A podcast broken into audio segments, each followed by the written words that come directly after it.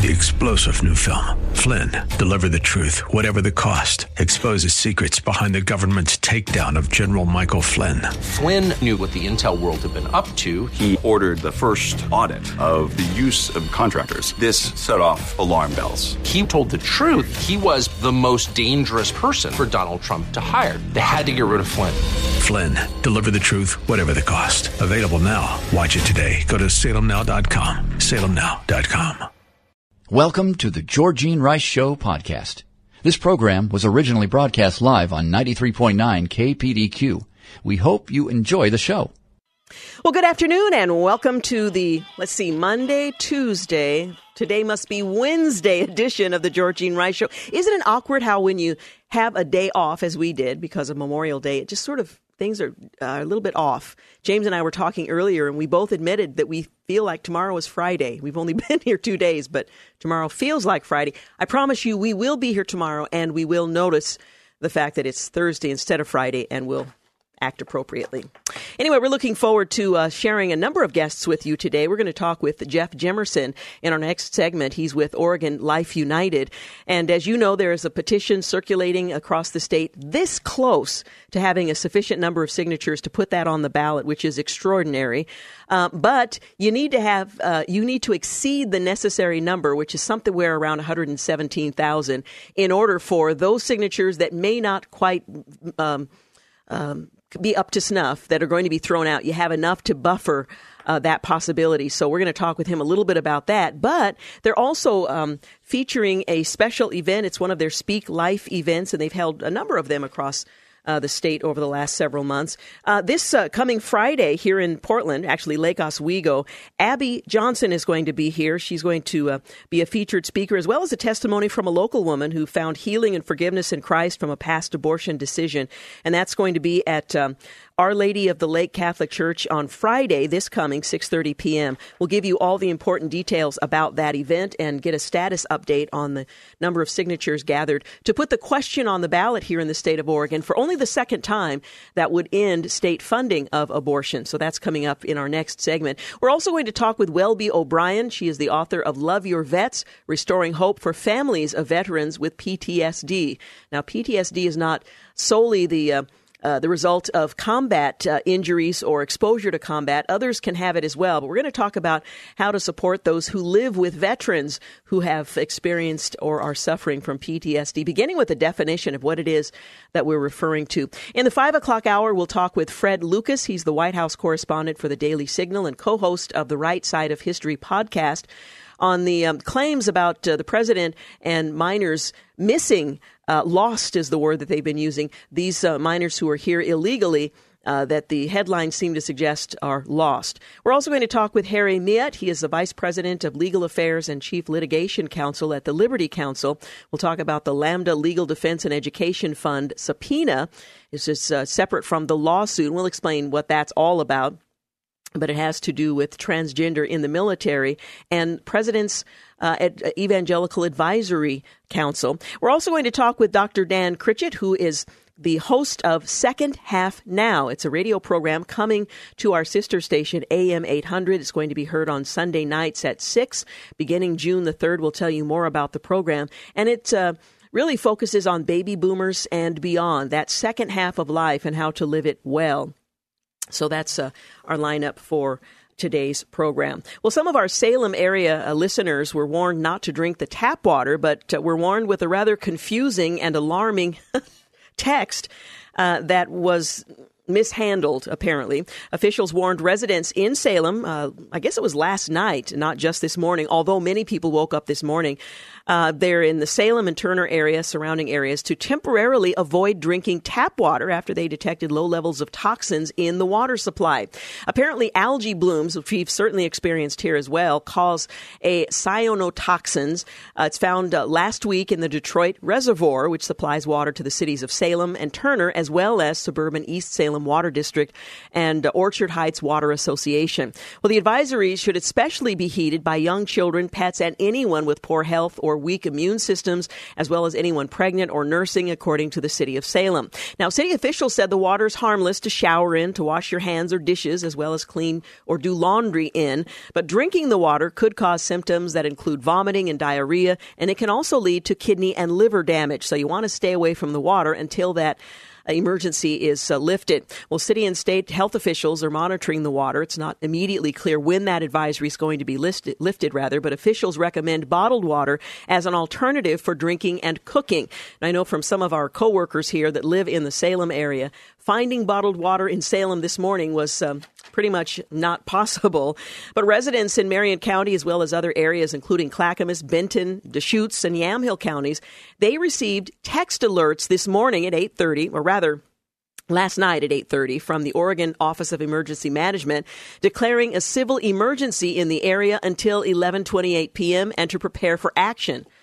Well, you can imagine that residents who get this warning in all of these uh, counties are wondering what on earth is happening. In fact, one of my coworkers said he thought, you know, we're at war and somehow we're supposed to do something. People were coming out of their homes not quite sure what to do. Well, the alert has prompted the city as well as police agencies in those areas to declare there is no civil emergency and urged residents not to call 911, which is, of course, what you want to do when you get that kind of text alert that's very uh, confusing. Corey Grogan, who's an emergency management uh, office spokesman, said the alert went out on behalf of the city of Salem regarding the water situation.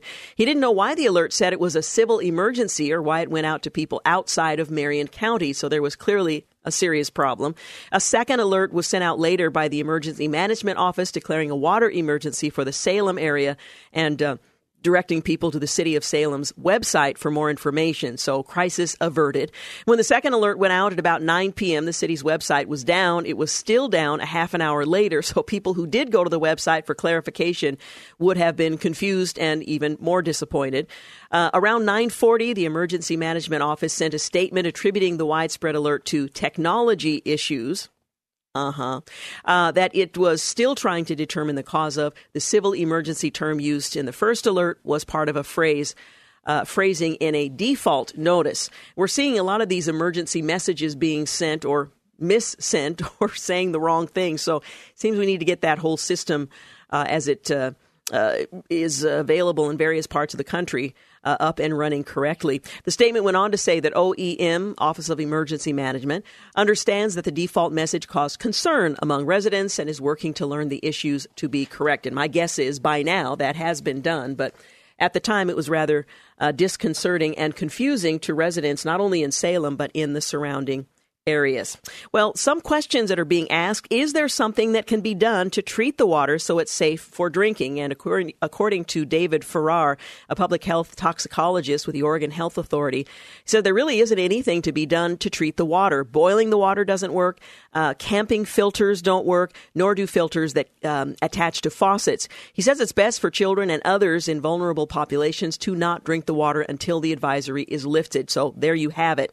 Well, the particular um, let's see, cyanotoxin. I'm not sure I'm pronouncing that correctly, but anyway, in mammals, exposure to this particular toxin can cause allergic reaction, respiratory issues, acute illness, uh, liver and kidney damage, according to the U.S. Geological Survey. With extreme exposure, symptoms can include organ failure, paralysis, and even death. So you don't want to drink the water. Uh, City of Port- Salem, rather, will post an updated advisory when the uh, toxin levels are less than or equal to the National Drinking Water Health Advisor advisories.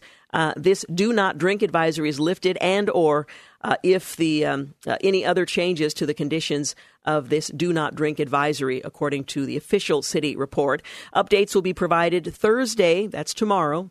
Uh, via the City of Salem website, so you might want to check that out. Cityofsalem.net, City of Salem Alert System, local media, City of Salem social media. Residents can sign up on the cityofsalem.net to receive emergency alerts from the city, and hopefully moving forward, they'll actually be accurate Water was sampled, by the way, last week, and officials received the results of the testing of the water on Saturday. The results showed that the toxin levels were higher than a health advisory level for vulnerable communities and for children, but remained below safe levels for adults.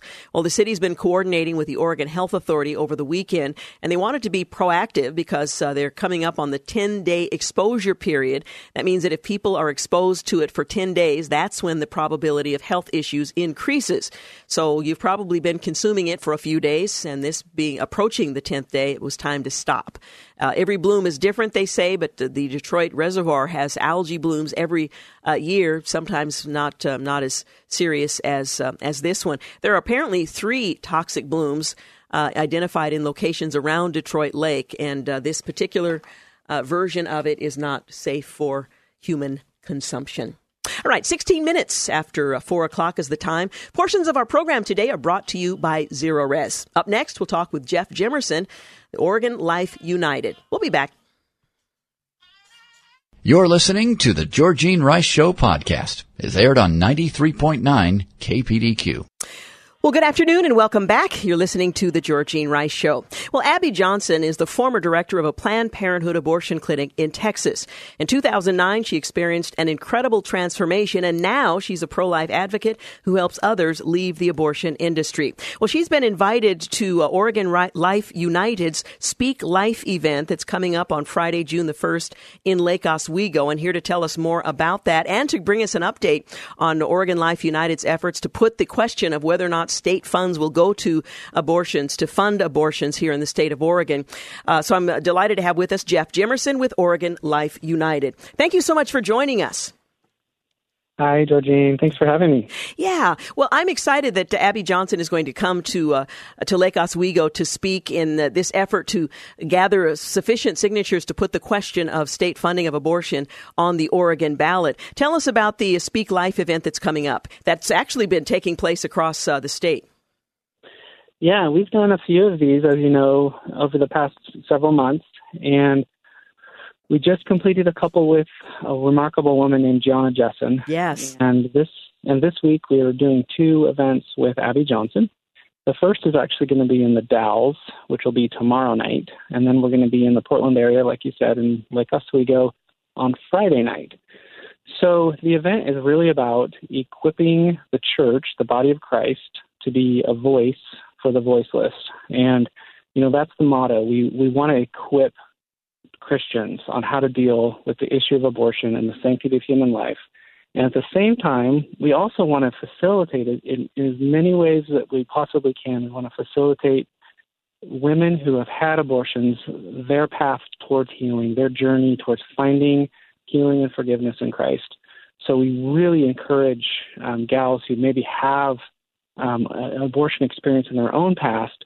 You know, we're going to have a testimony shared in addition to Abby speaking. Mm-hmm that um, is really going to minister to women who uh, may be carrying guilt and burden from from a past abortion. Well, and there's something very compelling about the testimony of a woman who has experienced transformation because of the grace of God, who's found healing and forgiveness in Christ from a past abortion. Some who have had abortions may not imagine that's possible to experience that kind of freedom. So these are uh, this is going to be a very compelling testimony. And uh, again, if you know someone who has personally experienced an abortion, you might want to invite them to attend attend uh, because this will be an encouragement and an in, uh, inspiration for them as well. Now, as I mentioned, Abby Johnson is a former director of a Planned Parenthood, and uh, many might imagine it's not possible for someone to experience the kind of dramatic transformation she experienced as well, that now uh, she is uh, working as a pro life advocate.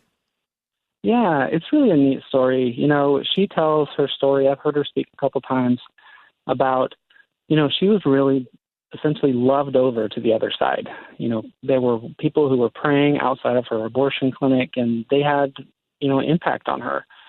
And you know, this is truly, you know, we we love when we see God change someone's heart. Yes. And so, this is really a, a, a living example of someone turning 180 degrees, recognizing, gosh, this this work that I'm doing. You know, she wasn't herself doing abortions, but but that day that she was invited to assist the doctor in doing abortion, that's what really sort of struck her heart. This is this is taking a life, and So, you know, that transformation in her heart began and eventually, you know, she just walked away. And Yeah. and now she's she's doing whatever she can to share the truth and to help other people leave um, the abortion industry as well. So it's just a really neat story of God's um, redemptive uh, grace and ability to change hearts that we think maybe not be possible to be changed. Yeah, I think for many of us, we imagine because Roe versus Wade stands, there's nothing that can be done, and there's nothing further from the truth.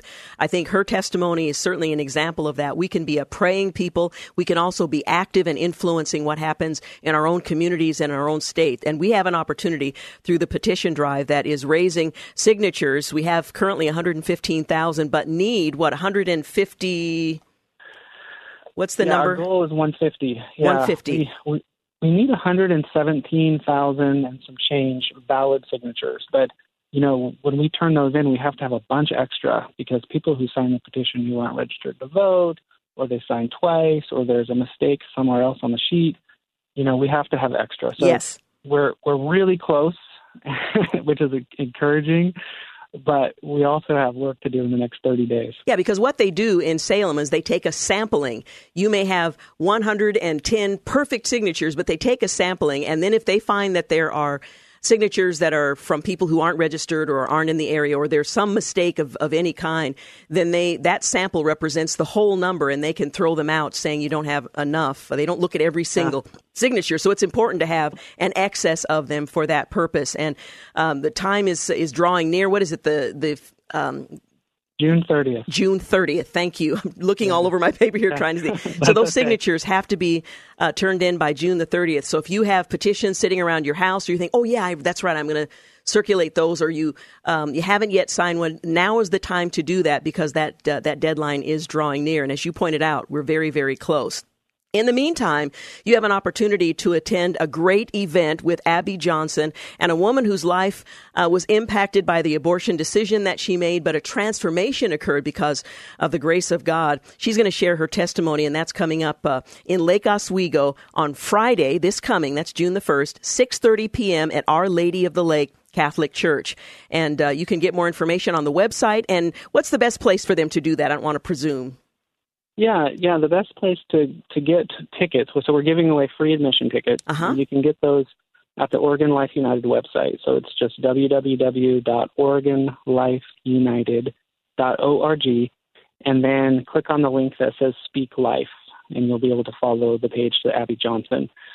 Uh, folks can also call us, and the phone number is five four one two eight six three zero three nine, and we'll be happy to um, put your name down and make sure you have a seat at um, Our Lady of Lake this Friday. Okay, 541 286 3039. And our program isn't heard in the Dalles, but I will mention that she's going to be uh, in the Dalles on Thursday, uh, this coming, that's tomorrow at 6.30 at Calvary Baptist Church. So if you happen to be in that area or you know someone that lives in, uh, in and around the Dalles, you might let them know as well. Again, that telephone number 541 286 3039 or OregonLifeUnited.org. ORG. Yep, Okay. That'll do it. Well, Yeah. Jeff, I appreciate your perseverance and persistence. I know there are lots of people that are working toward getting this question on the ballot, and I'm praying that that will be successful. Uh, but also, I would encourage people to come and be encouraged, inspired. Maybe you're discouraged uh, as a pro life person. This is a great opportunity to be reminded that God is at work right here in our community. And uh, Oregon Life United is helping to. Uh, to shepherd that effort. So thanks, Jeff, and we'll uh, we'll be in touch um, probably in the next week or so to see how things are going. Yeah, I'd really appreciate that. And thank you for uh, helping get the word out and just kind of encouraging and, and cheering on. The church needs to get uh, needs to get involved. So Absolutely. for being part of that. Hey, thanks, Jeff. We'll talk again soon. Okay. Bye bye. Again, uh, Jeff Jimerson is with Oregon uh, Life United, and you can uh, get your tickets. They're free admission 541 286 3039. 541 286 3039, or go to the website OregonLifeUnited.org. You're listening to The Georgene Rice Show. Up next, we're going to talk with Welby O'Brien, author of Love Our Vets Restoring Hope for Families of Veterans with PTSD. You're listening to the Georgene Rice Show podcast. It's aired on 93.9 KPDQ. We're back. 33 minutes after 4 o'clock, you're listening to The Georgene Rice Show. Well, the truth of the matter is, post traumatic stress syndrome can affect anyone not just veterans. Well, in the U.S. alone, it affects millions, along with all those who live with them and care about them. Well, Love Our Vets is devoted to addressing the unique and profound needs of those who love and surround the PTSD survivor. Love Our Vets answers over 60 heartfelt questions, providing down to earth wisdom and much needed tips for self care. My guest is a counselor. She uh, lives with a 100% disabled veteran with PTSD. Well, the O'Brien gives hope in her book, encouragement, and practical help for families and loved ones caught in the wake of that trauma. Well, again, the book is titled Love Our Vets Restoring Hope for Families of uh, Families of Veterans with PTSD.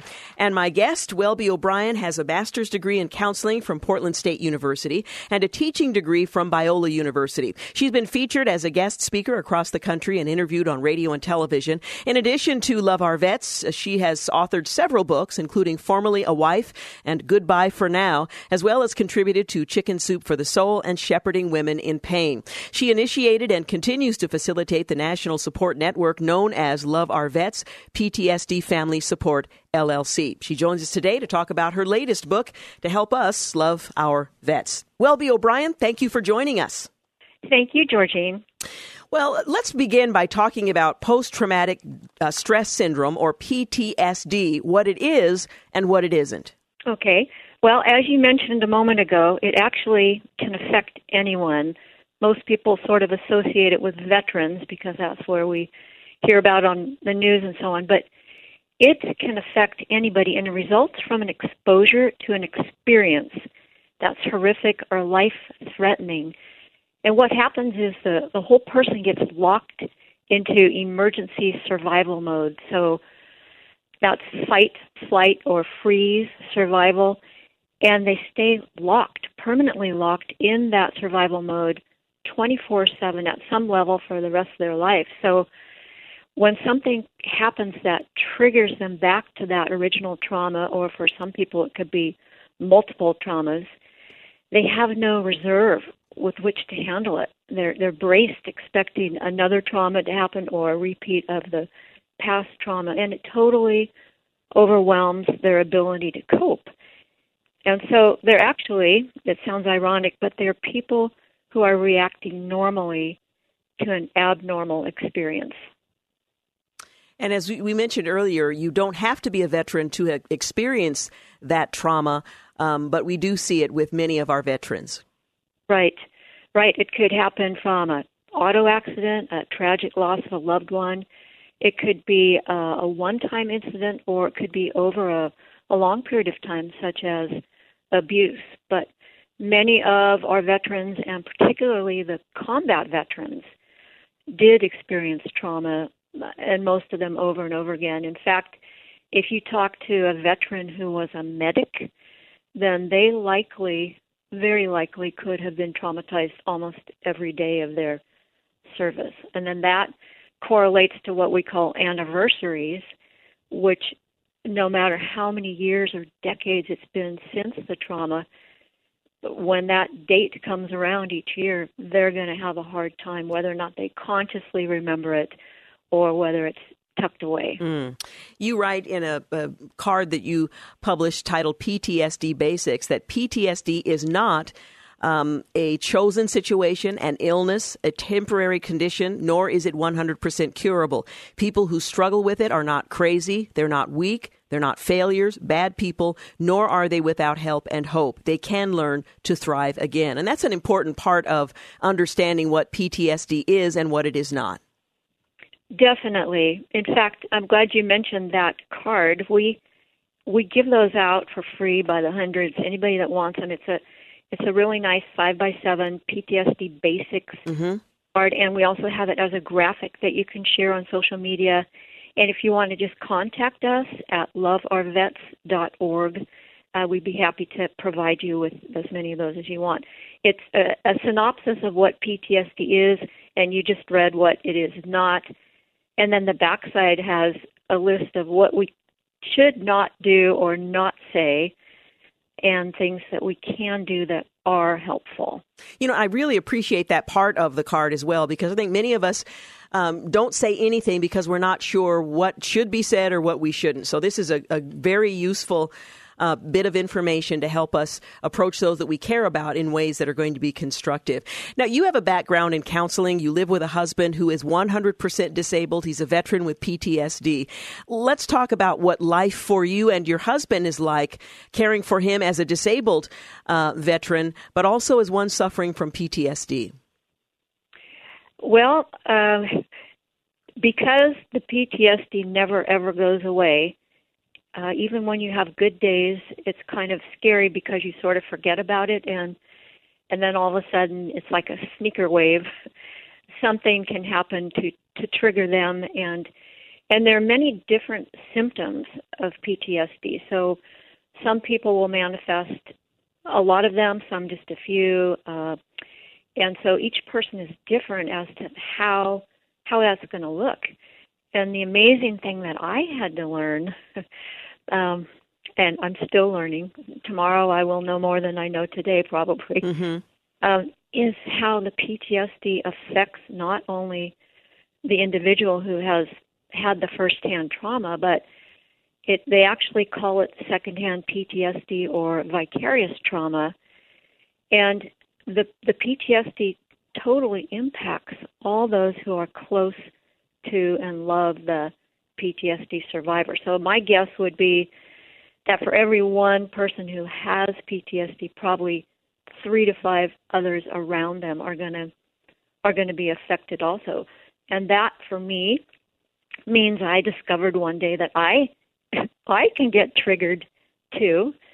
I discovered that I have an exaggerated startle response if some somebody comes in the room or I hear something I just jump and I'm finding myself to be on alert and hyper vigilant. And some of these traits, these uh, signs, show up in us as loved ones as well. So it kind of uh, goes back and forth. But I can just honestly say that uh, I'm very thankful to the Lord and very grateful to be blessed to be married to my husband. And in spite of, as might be called the elephant in the room. We we came into the marriage bringing our own baggage and and yet knowing that the PTSD was a component. I can honestly say it for both of us that we are both happier and more fulfilled than ever before in spite of the challenges and and that's our message of help and hope on yes. the, the the love our vets the book and the website so we want to get that message out well, and it's so important to have that hope. Now, how would someone know if they or their loved one has PTSD? What are some of the typical symptoms? Okay, yeah. The good news is is that not everyone has all of these. It's kind of a daunting list, but some of the typical symptoms include anxiety, avoidance, depression, easily startled, fear, flashbacks, hypervigilance, intrusive thoughts of the trauma, irritability, difficulty holding a job, memory blocks, nightmares, numbing, um, outbursts of anger or other emotions. It can also uh, wind up in substance abuse or other addictive behaviors, relationship problems, sleep problems. Some people with PTSD rarely sleep because that adrenaline is pumping all the time. Uh, putting up walls, withdrawing, and unfortunately, sometimes suicidal thoughts and attempts. Mm. The good news is, and I want to always tuck the good news is because there's a lot of doom and gloom surrounding the, the subject, is that there is hope and that they can learn to thrive again. Now, you described um, having sort of secondhand PTSD, living with someone uh, who has it. How does living with someone for the for the average family member, for example, the average family, um, how does it impact them, and and how does your book help them love their vets through uh, what you've experienced and so many others do as well? Well, one thing, one of my famous haha quotes is, "It takes an exceptional person to love a warrior, especially a warrior whose war will never cease." And uh, the war actually has come home for so many And it ends up that we are part of that ongoing conflict, even though it's kind of invisible. And as we see symptoms of PTSD in us, we get triggered, we lose sleep. We need to be really diligent, as any caregiver would, to pay attention to our own needs, to stay mindful of what we need to take care of us so that we don't burn out. And I know as Christians, sometimes we think, well, that's not very spiritual. And we've got to always put the other person first. But um, I think that's pretty much a recipe for burnout and maybe possibly bad theology. But um, I hope I don't get in trouble for saying that. but it is possible and very important to, as we love, take care of ourselves. And the other crucial thing, and I talk a lot about this also in the book, is connecting with others who can be there for support. None of us, whatever our challenge in life, none of us is alone, and to be able to have an ongoing connection of encouragement with other people who can relate, who understand, and who can kind of spur each other on as we learn and grow. And that's really important. So the book is loaded with questions that are unique to loved ones of those with PTSD answers, of course. A whole section that's a, a combination of wisdom and input from other people, and then a, a large section that's kind of a, a checklist on, on how am I doing with in different areas of self care. So it kind of covers the bases. It's more of a reference book rather than necessarily meant to be read from cover to cover. So you can jump around and find the area that you need for the day and just get some practical ideas and some encouragement. We're talking with uh, Welby O'Brien. She's the author of Love Our Vets, Restoring Hope for Families of Veterans with PTSD. We're going to take a quick break, but we will return and continue our conversation. You're listening to The Georgene Rice Show. You're listening to The Georgene Rice Show podcast. It's aired on 93.9 KPDQ. We're back 50 minutes after 4 o'clock. You're listening to The Georgene Rice Show. Continuing my conversation with Welby O'Brien, who has a master's degree in counseling from Portland State and a teaching degree from Biola. She's the author of many books, but their latest is Love Our Vets, Restoring Hope for Families with Veterans with PTSD. Uh, let me ask you, by the way, the book is uh, published by Deep River. Your husband, uh, you and your husband are both uh, believers, you're Christians. Has your faith made a difference in, in your battle with PTSD and your relationship with one another? I like absolutely. I I say in the book that faith and love are key, and faith is that connection with God. Love is the connection with other people. And we know that God never promised to take away trauma or shield us from hard times and give us a comfortable life, but He does promise to be with us in the pain, in the moments when we wish it would all go away. He offers power, promises, perspective, and there's a purpose. And it's even more of a blessing when you can share that faith and pray together with the one that you love. And one of the things about trauma is that one of the worst things actually is how alone it makes you feel. Mm. And and with the Lord, you got to know that Jesus knew all about trauma. And so knowing that he would be there to walk with you if you were to reach out to him is just it's huge. And I know people who are not yet at that point in their life where they've reached out to the Lord and received that and and they do struggle and it's it's a lot harder for me to watch that than those that struggle and know that the Lord is there with them. Uh, we know Romans 8:28 promises that as his children the things that we go through are going to serve a purpose whether we see that goodness now in this life or not but that's really important to to have that hope and to know that the Lord is with us and to be able to share that journey with the one you love. And so, yes, most definitely, faith and love are key. Your book is divided into three parts reaffirm, replenish, and reflect. For our listeners who don't have a copy of the book in front of them, as I do, um, describe how the book is arranged and how you um, expect your readers to approach it. Okay, well, just um, side note here, I'm sort of not a very good reader myself, and I I like to set my books up so that they don't need to be read from the beginning to the end.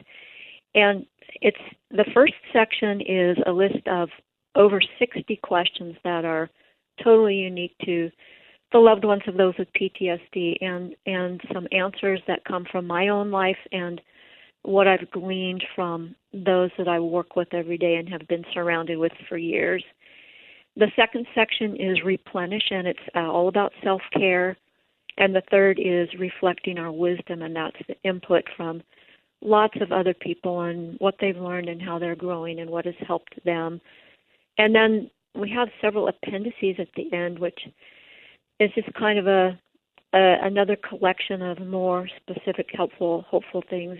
One of which is a prayer a day, and there's one short prayer for each day of the month that you can pray for yourself and, and the person you love.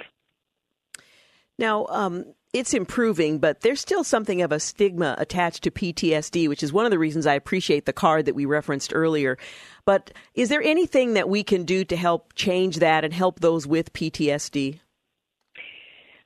Yes, and though it may feel like small, uh, change does happen one person at a time.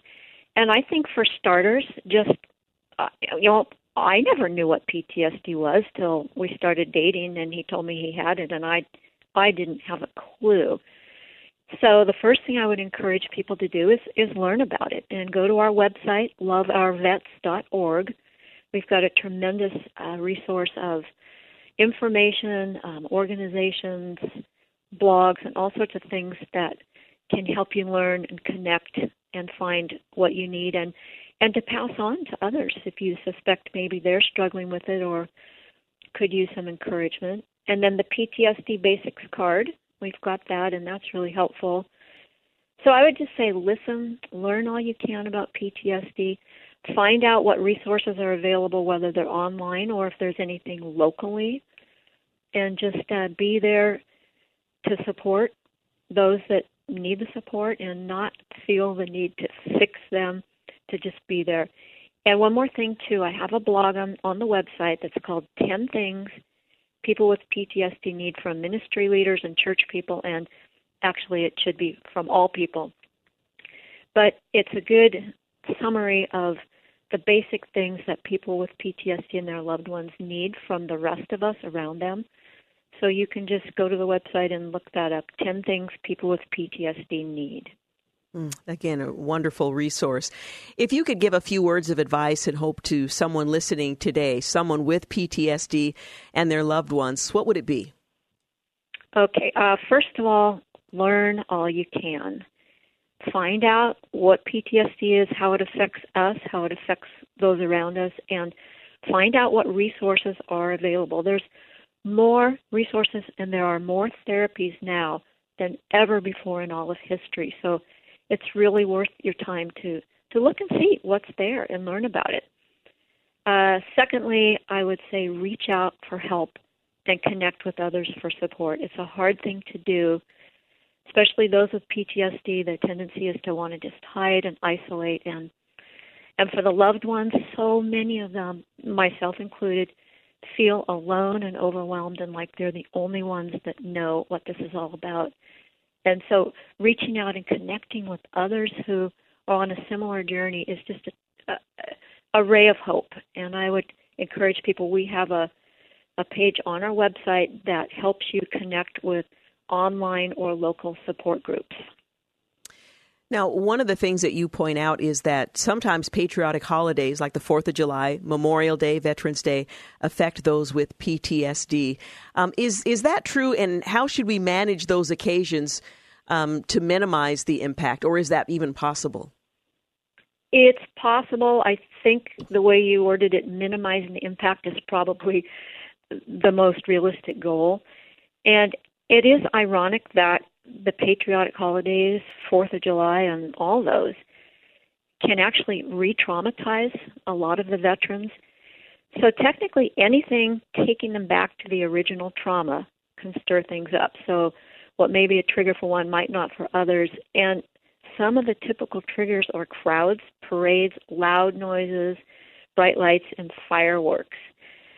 So I would, I, I encourage people to first of all be aware of what your own triggers are. If if if you really don't feel comfortable around the crowd or the parade or the fireworks, then don't go, and that's totally okay. Just tune into what you need and take care of you. Be aware of it. Talk about it with those that are close to you, and have kind of a a plan. And that can really, whether you just barely get through the day or get through it beautifully, um, those are just some thoughts that I would encourage people to do.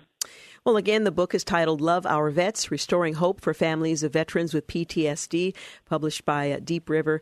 And Welby, thank you so much for sharing your own experience and helping others who love uh, our vets with PTSD, uh, putting this together as a resource to, uh, to help walk them through the challenge of, uh, of that relationship.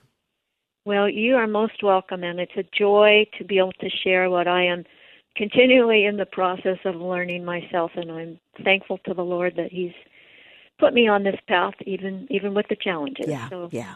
For the opportunity to help spread the message of hope. And please thank your husband for us as well. I will. thank you so much. Bye bye. Thank you. All right, we've got news and traffic coming up here at the top of the hour. When we return, we'll talk with Fred Lucas. He's a White House correspondent for the Daily Signal. We'll talk about the uh, claims that the DHS lost uh, immigrant children who had come into the country illegally. Is that true? And if so, how? We'll be back. You're listening to the Georgene Rice Show podcast. It's aired on 93.9 KPDQ. We're back. You're listening to the Georgene Rice Show. Second hour. Glad to have you with us. Well, Democrats have pretty much hammered the Trump administration's immigration policy over the Memorial Day weekend, and President Trump punched back. So, what's true? Apart from the 1,475 children unaccounted for, the office learned that 6,075 children remain with their sponsors. 28 had run away, 5 had been removed from the country, and 52 had relocated to live with a non sponsor. So, what about the lost children that we're hearing about? The assertion that unaccompanied alien children are lost. Well, HHS Deputy Secretary Eric Hargan says it's completely false. Well, here to talk with us about the controversy, well, the contrived controversy, is Fred Lucas. He's White House correspondent for the Daily Signal and co host of the Right Side of History podcast. Thanks for joining us once again. Yeah, thanks for having me. Well, let's talk about the controversy first of all. Over Memorial Day, uh, we heard stories about some 1,400 children who entered the country illegally, some with their parents, some without, uh, had simply mm. been lost by Health and Human Services. And uh, it, it, gave the impression that these children either wandered away or they were not properly uh, overseen by the federal government, so that there was no, they, they had no idea where these children were. Can you first of all tell us what the controversy was? Well, uh, let, us get into a little bit how the controversy started. Uh, Steve Wagner, who is a HHS official, uh, actually testified to the uh, uh, Senate Homeland Security Committee in April, and uh, during that testimony, he did say that um, the government was unable to determine with certainty the whereabouts of 1,475 unaccompanied children. Uh, that was within the context of a hearing that got some reporting at the time. CNN reported it, others reported it without really hyperventilating on it. Um, in recent days, USA Today ran an op-ed and declared an op-ed, not a news story, in which said the feds lost, yes, lost 1,475 immigrant children. Uh, that set off a, a tweet storm among many House and Senate Democrats, and, and which said this is the Democrat or this is the Trump administration is losing these poor immigrant children. Um, now, the as, as you mentioned, uh, Deputy Secretary Hargan had said this is completely false. It there there, there are potentially two ways of looking at it. I mean, it might be a matter of phrasing in some ways, uh, in, in terms of whether I, I think it's an overstatement to say they were uh, lost, but but uh, the, the government has said that they are not certain of their whereabouts. Uh, one one thing to keep in mind here: these children are not by law in the custody of the federal government. Uh, the, the federal government, uh, when when they uh, after their parents or the people who escort them over the border, sometimes smugglers, uh, are arrested, these children are given over to some type of uh, sponsors. Uh, if, when possible, uh, that is a relative. Sometimes those relatives are themselves illegal immigrants, and uh, when they've made these follow-up phone calls, uh, 30 days into the process, uh, which are not mandatory for, for that matter, but these 30-day phone calls into the process, then uh, about 14,000 or 1,475 did not respond to these calls, and that's where this number came from. Mm-hmm. It is not to just presume that something horrible happened to these uh, these non-responses.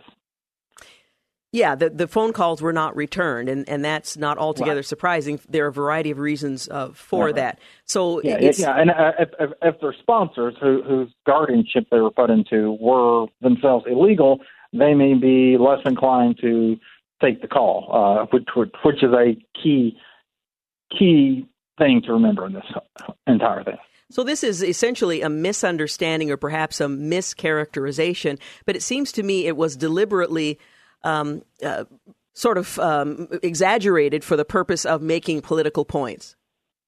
I I I, I think there there was a lot of hype to it, uh, on one hand, uh, on the other, on the other though, um, I do think uh, there is maybe a bottom line to to look at the fact that uh, Wagner did say uh, the government can't say with absolute certainty what the whereabouts of these uh, 1,475 kids are, almost 1,500, and and the number in various tweets and follow-up news stories got elevated to 1,500 kids are lost. Um, because I but you know, bottom line, I think much of this fits into a narrative of mm-hmm. uh, how people want to paint the uh, Trump administration as sort of horrible, anti-immigrant, um, and it's the children who are suffering, and and that kind of ties into a convenient storyline that, that a lot of people are attracted to.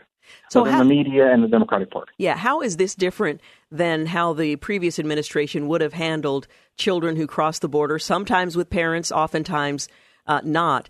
Uh, how would they have managed these children? Would they have given them to surrogates when possible, family members or others who oh, agree this, to take care this, of these children? This was, this was an Obama policy. the, the, the, actual policy itself is no different. And um, that was, uh, and, and, and we find there's, there's sort of the, the three myths uh, uh, that came up o- over the weekend mm-hmm. uh, in, in, in these criticisms. Uh, and one was that this is an Obama policy, not a Trump policy. And uh, one one of the the aspects that that was showcased in more than anything were these. Um, they went viral on social media. These uh, uh, pictures of uh, children in cages, uh, and people saying, "Look what the Trump administration is doing to these poor immigrant children. It turns out these all these photos were taken in 2014. This was the unaccompanied uh, minor crisis that happened during the Obama administration, and they were in some cases locking these children up and then uh, sending them to sponsors. Uh, the Trump administration would prefer uh, being able to detain the families together for a shorter amount of time and being able to deport them. And that's what they're arguing. Hmm. Well, again, this is a story that became distorted. Uh, there's a misunderstanding or mischaracterization, uh, characterization, perhaps even in the testimony that was given, that was uh, that fomented false narratives uh, that led to headlines that didn't represent what was actually happening. And this is unfortunate. I think the American people have are entitled to accurate information and um, truthful characterizations about what's actually happening, rather than uh, distortions that may uh, or may not feed one's preconceived notions of what uh, your political opponent is uh, is doing. Now, I, I, oh, I, I, I would uh, throw in one more, um, please, one more point in the fact check that we did on this, and and that is that the uh, White House, uh, in, in a press call, uh, yesterday. They they pretty much said these are all Democratic loopholes that are allowing these problems to fester and happen. Um, the Democrats and the Senate, particularly, are blocking these through filibuster. Uh, that, that that's in part true. The, the Democrats are going to try to block this through filibuster, but the Republican majorities are not making a big effort, mm-hmm. and uh, they seem to presume they're going to fail. Uh, so it would, you know, um, the White House is, and that's partisan politics that we're used to in Washington, but uh, the, the White House is largely blaming Democrats. Democrats are against this to be sure, but Republicans could do a lot more heavy lifting uh, in Congress. Well, we'll certainly to try continue to get reforms to these rules. Uh, to communicate with our lawmakers and keep an eye on what's happening in Washington. Fred Lucas, thank you so much for talking with us once again. Yeah. Appreciate Thanks it very much. On. Again, Fred Lucas is the White House correspondent for the Daily Signal and co host of the Right Side of History podcast on the uh, claims about the Trump administration and minors here illegally or, in quotes, lost. Up next, we're going to talk with Harry Mihet. He is the Vice President of Legal Affairs and Chief Litigation Counsel at the Liberty Counsel. We're going to talk about a Lambda Legal Defense and Education Fund subpoena against some players in the President's uh, Religious Council. We'll get into that in just a few moments. You're listening to The Georgene Rice Show. You're listening to The Georgene Rice Show podcast. It's aired on 93.9 KPDQ. Well, good afternoon and welcome back. You're listening to The Georgene Rice Show. In fact, well, Liberty Counsel filed an objection to a staggering, uh, staggering subpoena from Lambda Legal Defense and Education Fund that represents the Human Rights Campaign and other plaintiffs in the case of Karnoski versus Trump. Well, the uh, Liberty Counsel um, filed on behalf of Dr. Ronnie Floyd, senior pastor of First Baptist Church in Springdale, and the church at Pinnacle Hills, and Tony Perkins, president of the Family Research Council. Um, they have been targeted for participating in President Trump's Evangelical Executive Advisory Board. Well, here to explain what this is all about uh, is my guest. Um, Harry Mihet, who is the Vice President of Legal Affairs and Chief Litigation Counsel at Liberty Counsel. Thank you so much for joining us. Thanks, uh, Georgene, for having me with you. Well, let's start at the beginning. Um, there's a lawsuit that's pending, and then this subpoena that we're talking about here today. What is the uh, uh, Lambda Legal Defense and Education Fund's beef?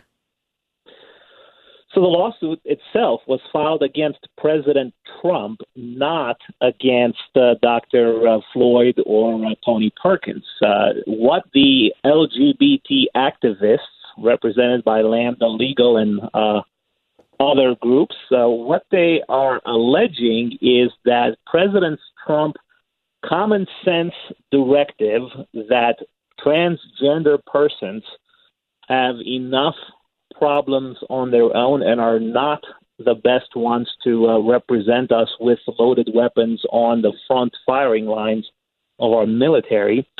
Uh, they say that decision uh, is unconstitutional, and they have sued in federal court to try to block it or reverse it. Um, they didn't file the lawsuit against Tony Perkins and Ronnie Floyd, but now, through this subpoena power, they're trying to um, force uh, these law abiding Americans to disclose every single piece of communication or advocacy they have ever undertaken on the issue of uh, transgender uh, public policy. Um, this is a breathtaking incursion into the rights that are guaranteed by the First Amendment. And uh, we are uh, coming to their defense. Now, what they're seeking, according to your press statement, all communications and documents regarding all public policies regarding transgender people, and this would include every document, every conversation, every note, every thought, and everything else concerning anything to do with transgender people on every topic and or issue in government policy. First of all, do they have that kind of subpoena power, and how reasonable, in quotes, is it to uh, to request from these parties that kind of explicit information? Well, uh, generally, parties to a civil lawsuit do have a subpoena power to obtain evidence from non parties, generally speaking. The rules of procedure specifically prohibit parties from using that power as a fishing expedition or as a means to impose undue and unconscionable burdens upon people who are not involved in the lawsuit. Here, we have this subpoena power that's first and foremost uh, in direct contravention of the First Amendment. If there's one thing that the First Amendment protects, it's the right of uh, um, law abiding Americans to communicate with their government, to be involved in the public policy process without being called to account or to explain why they say certain things or why they believe certain things. Uh, it is unprecedented to uh, to require uh, public policy advocates to disclose uh, their communications with the government. So that's that's first and foremost. Beyond that, what they're uh, seeking in, in this particular case with these particular subpoenas is unconscionably broad. I mean, if you take just one example, that they want all communications ever um, had with any employee of the Department of Defense. The Department of Defense is the largest employer in the nation and possibly the world. They have over 2 million people, I believe, on their payroll by the time you count uh, active duty, non active duty, civil force, and, and, and whatnot. Um, to, to, to require somebody to go back and figure out whether any of their constituency communications was ever received by any one of these 2 million employees is just beyond the pale. And the proponents of these subpoenas, the, the LGBT activists, they know uh, the kind of burden that would be involved here, and they intended these subpoenas to impose that kind of a burden so that they can intimidate these two recipients and anyone else that might wish to defend uh, family values in the public square. So, what's likely to happen? I'm sure their constituents are impressed by the breadth of this uh, of this effort, um, but as you pointed out, this is not conventional. Uh, what what will happen now that the subpoena has been uh, either granted or issued? I'm not quite sure even how to communicate uh, what's been done. But what's likely to happen next?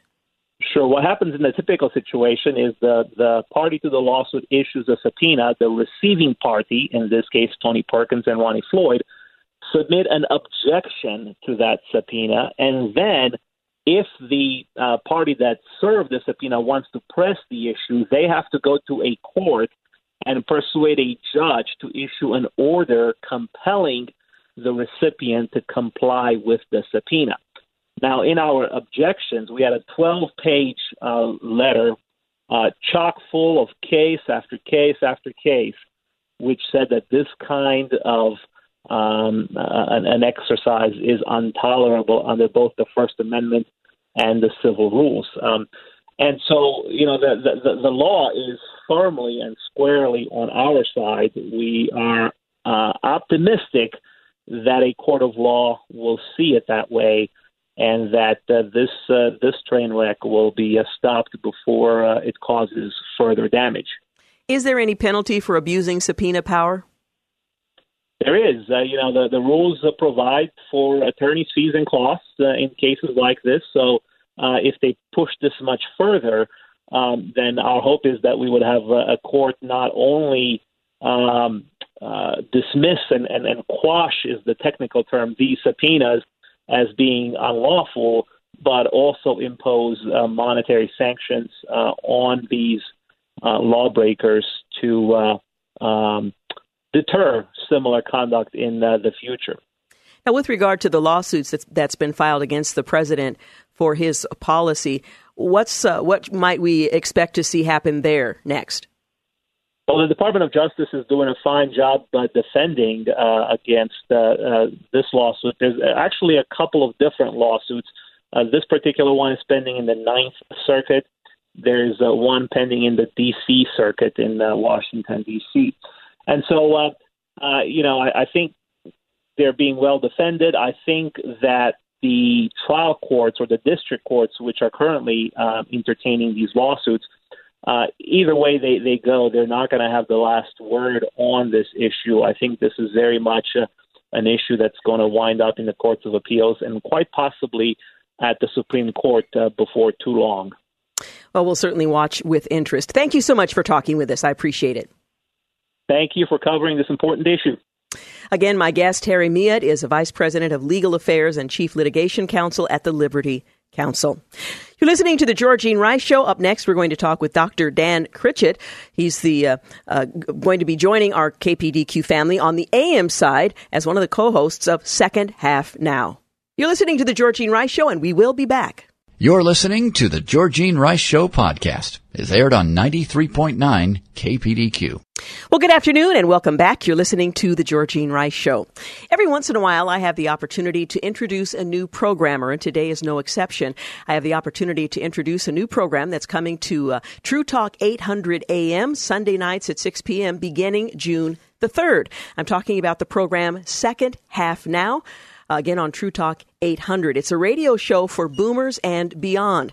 Dr. Dan Critchett is the host. He's had a full career of involvement with the life issues of concern to baby boomers. He's worked directly with hundreds of people of his generation, helping them deal with the changes and challenges of life. He's an international teacher, a trainer, a conference speaker, and so much more, and will be the host of Second Half Now, a radio program for boomers and beyond.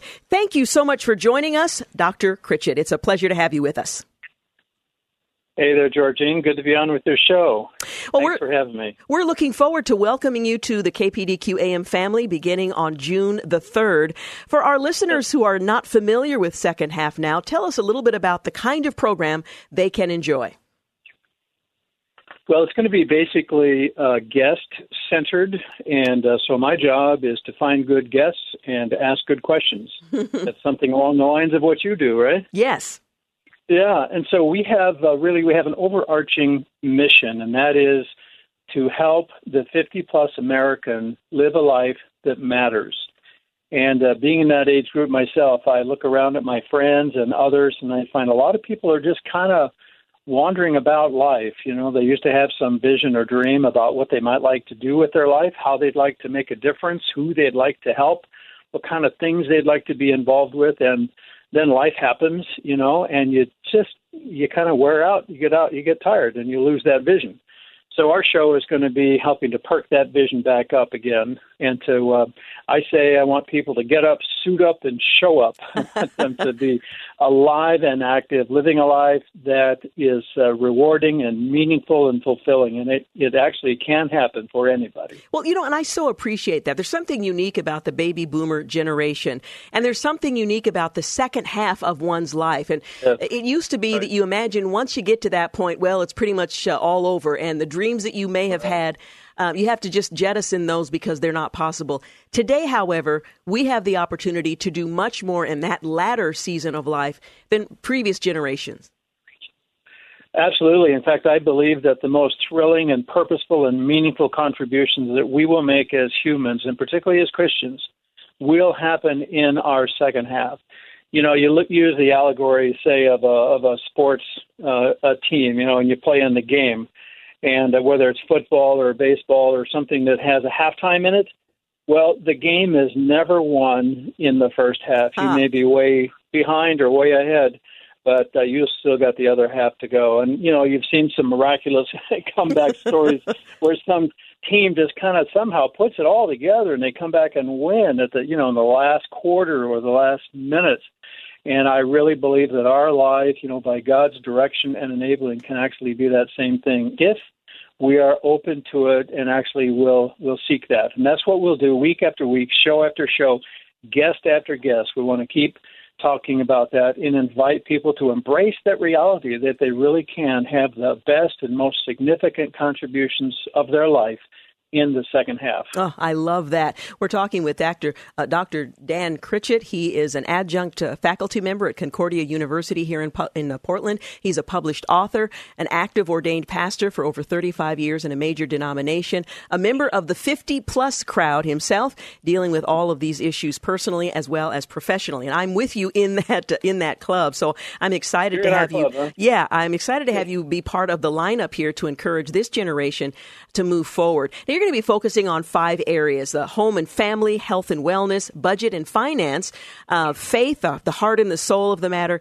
work and purpose. So you're really covering the whole uh, broad spectrum of life in the latter half. What I have found, Georgene, is in doing 75 shows already on another station that uh, every guest and every topic falls within one of those, and I call them uh, core life priorities. Uh, no matter what you're talking about, what fears you're facing, what troubles you're having, you know, what uh, the positive things, everything in our life, our kids, our grandkids, our jobs, our, you know, everything falls into one or more of those uh, core life priorities. And uh, it's so thrilling because, you know, I'm not asking that people strive for, you know, 100% and, you know, and thriving and hitting home runs in each of those categories. But I am wanting to provide connections and resources and inspiration for them to be healthy in each of those. And if you don't mind, I'd like to name them again. Number Please. one is home and family. Number two is health and wellness. Number three is budget and finances. Number four is heart and soul. And number five is work and purpose. And so we want people to be healthy and to actually believe that they can be healthy in those five core life priorities because if they're not, I call it having a flat tire. There might be a better metaphor, but let's say you have a flat tire in the in the area of budget and finances. You know, always struggling, always trying to make ends meet. You know, what are we going to do if we run out of money? How do we keep some income going? What can we do to protect ourselves? All those things. If we have a flat tire there, it's going to be hard for us to have an attitude of purpose and fulfillment. And I've got a big noise going on outside my window here. I apologize. no problem. there we go. Okay, so yeah, and that's or it could be home and family if you've got some disruptions, uh, you know, in the family with a spouse or with children or parents. Uh, you know that really puts an extra load, and so it's hard to live a life that matters when you're just bogged down in that or any of the other areas. So that's what we want to address with a full cycle of uh, of guests in those core topic areas, give people really something to work on, some things to be aware of, but also and perhaps most importantly, connections, because our our show is sponsored by businesses who provide products and services to this age group. And um, it's not exclusively, it's not just for seniors, but anybody. You know, we're we're kind of the sandwich generation. Mm-hmm. We have we have aging parents, and we have kids and grandkids and college students, and you know, here we are really trying to spin all these plates and try to do what we can, you know, for everybody. Um, but we need help. And uh, so we'll have a second half network where we'll have sponsors who are vetted already. Uh, these are tried and trusted. We will endorse them and recommend them. And if they're on our list, you can call them with confidence. And so it's not just some ideas and some enthusiasm because, you know, one of the worst things that can happen is somebody leaves a church service or a conference or something with some good ideas. not that that's bad, but then you get back to reality, and oh man, then it's a long time before we pick up those ideas again Yeah, and yeah. have a chance to really do something with them. connect them to your, your real life. Well, again, Yeah, second exactly. half uh, second half now, a radio show for boomers and beyond is going to be uh, heard on our uh, sister station, True Talk 800 AM, 6 o'clock p.m. Sunday nights, and that begins on June the 3rd. So mark your calendar. This is going to be a really useful program, not only for those of us who are baby boomers, but for those who anticipate uh, reaching uh, uh, midlife and enjoying that uh, that part of life as well. Well, we want to welcome you to the KPDQ family and say just how thrilled we are that you're going to be joining us as a a programmer here, and look forward to uh, to hearing your program on Sunday night, six o'clock p.m., starting on June the third. Thank you, Georgene. That's great. Thanks for joining us. All right, is that it? Yeah, that's it. Thanks. Okay. Have a I'm- good afternoon. I'm tuning you in the radio every day. Okay, so, thank right. you. We can listen to one another. There we go. God Again- bless you, Georgene. You too. Again, Dr. uh, Dan Critchett will be the host of Second Half Now, a radio show for boomers and beyond. True Talk 800 AM, 6 o'clock p.m., Sunday nights, beginning June the 3rd. You're listening to The Georgene Rice Show. When we return, we'll wrap things up. You're listening to the Georgene Rice Show podcast. It's aired on 93.9 KPDQ. Hey, we're back. You're listening to the final segment of The Georgene Rice Show. Well, on May the 30th, 1948, it was before dawn on Memorial Day, 70 years ago, that the Columbia River was swollen. It heaved across its uh, boundaries. Local officials had delivered notices throughout the sprawling development uh, north of downtown Portland. Barring unforeseen developments, the notice said Vanport is safe. Well, those unforeseen developments did, in fact, develop, and within hours of the message's arrival under residents' doors, the makeshift railroad dike that protected the floodplain from Smith Lake cracked and then gave way shortly after 4 p.m. Water crashed down on the community, giving many residents just minutes to run for their lives. People formed human chains to try to help each other reach safety. But Vanport wasn't just flooded, it was washed into oblivion. It was essentially wiped off the map. Almost as quickly as it, it was set up, it was gone. Industrialist Henry Kaiser had built the uh, unincorporated Vanport City. It was originally called Kaiserville during the early days of World War II to house the thousands of people who were pouring into Portland to work in the shipyards, his shipyards.